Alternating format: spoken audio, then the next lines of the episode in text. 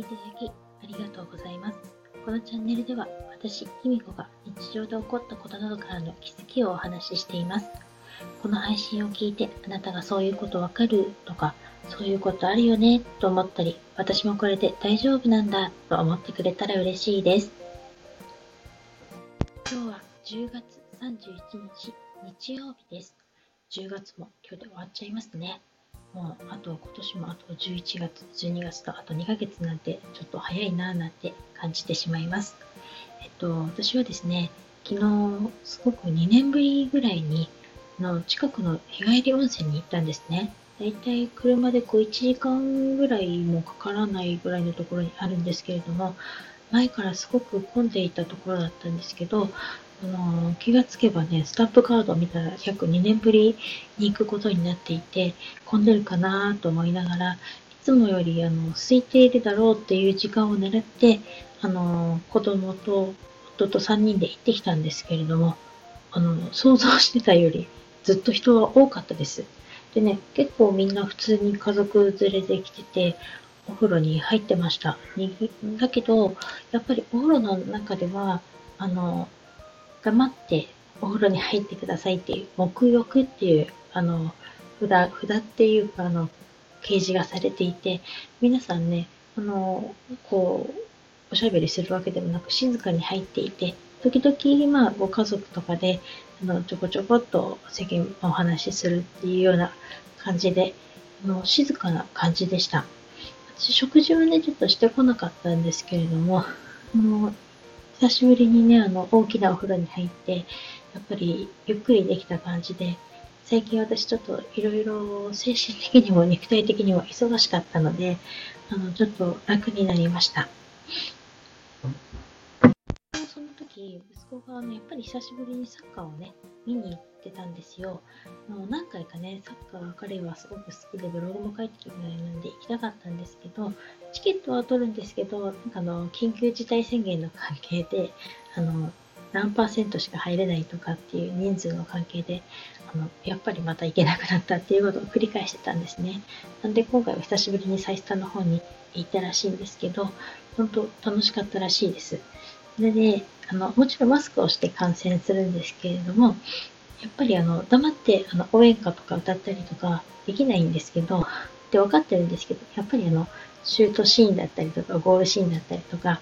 ちょっとしたね、プレーの時に、やっぱり、ため息って、あーっていうため息はね、やっぱり漏れちゃうよねって。で、ゴールが決まってくるやっぱり、おーって言っちゃうんだよねって。で、みんなで、おーって言っちゃったとマスクを押さえて、やばって顔するんだよっていうような感じで、あの、見てたらしいです。うん、まあ仕方ないですよね。私、あの、リアルにね、サッカーの試合見て黙って見てるってなかなかできないと思うんですよね。なので、その辺はもう仕方ないのかなと思いました。なんか息子はあの、そのワクチンを2回接種した人の、なんかありますよね、あの実験みたいな。そういうとこの席であの見たらしいんですけど、すごくあのいい席で見られたそうです。でね、今日はあの娘がですね、ハロウィンのイベントに、あの近くの方のね、同じ埼玉県の方なんですけど、イベントに参加しに朝から出かけていったんですね。で、あの、やっぱり最初渋谷に行きたいって言ってたんですけど、やっぱりまだ人も多いだろうっていうことで、あの、まあ、県内の近くの イベントに参加するって言ってたんですけれども、やっぱりそれもね、あんまり昼間行くと人が多くなっちゃうだろうし、夜遅くだとこう暴れる人が出たら嫌だなって言ってたので、朝早くからですね、珍しく彼女としては早起きをして出かけていきました。なんかね、500円ぐらいでコスプレの衣装が借りられるそうです。どんな、ね、コスプレしてきたのか、後で見せていただ見せてもらおうって楽しみにしています。っていう風にですね、だんだん私の周りでも、私多分うちはだいぶ遅い方だと思うんですけれども、日常っていうんですかね、以前のようなあのカット行動があの活発になって、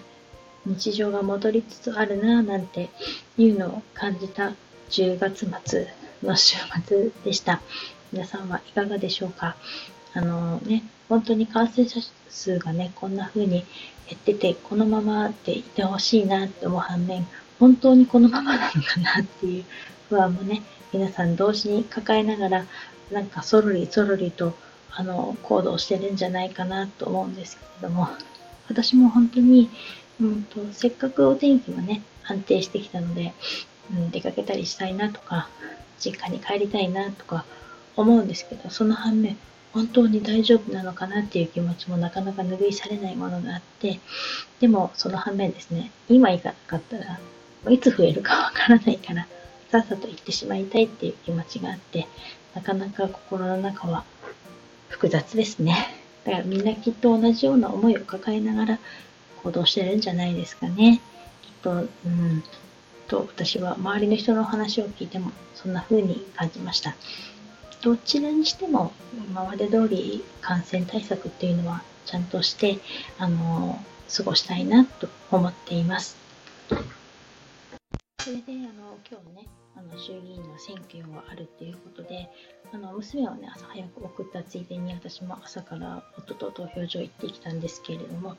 その前にですねちょうど娘と一体誰に投票していいのかわからないとかあの何を誰どこを選んだらいいのかとか決められないっていう話をしててそしたらテレビでですね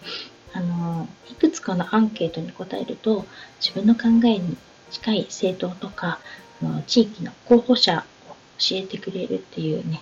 ものがあるっていうのをやあるありますよっていうのをですね日本テレビなんですけれどもあのあるっていうのを聞いたんですね。それで、あの、1分ぐらいで答えられるっていうことだったので、やってみました。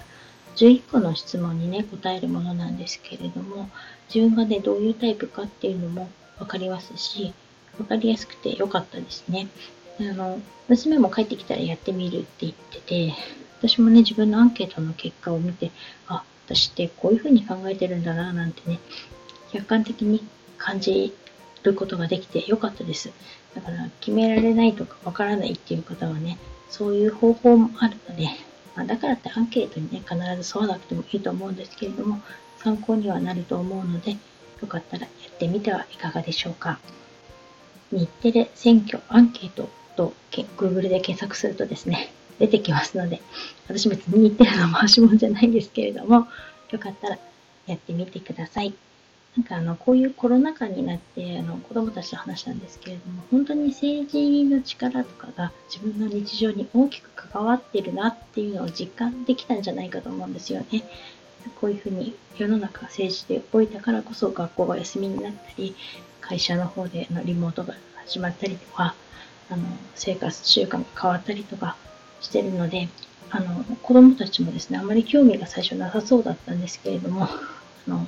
やっぱり今回のことはね、いろいろ自分で感じるものがあるらしくて、あの、行こうっていう気があるみたいなので、やっぱりそういうふうに思っている方、多いといいな、なんて私は個人的に思っています。ただ個人的にはね、あの、選挙速報は、選挙特番とかは別にあちこちでやる必要はないんじゃないかなって思っています。普段のテレビ番組がお休みになっちゃうとつまんなくなっちゃうんで、私はテレビ好きなんでと、そう思っちゃいます。それでは今日はこの辺で最後までお聴きいただきありがとうございます。またお会いしましょう。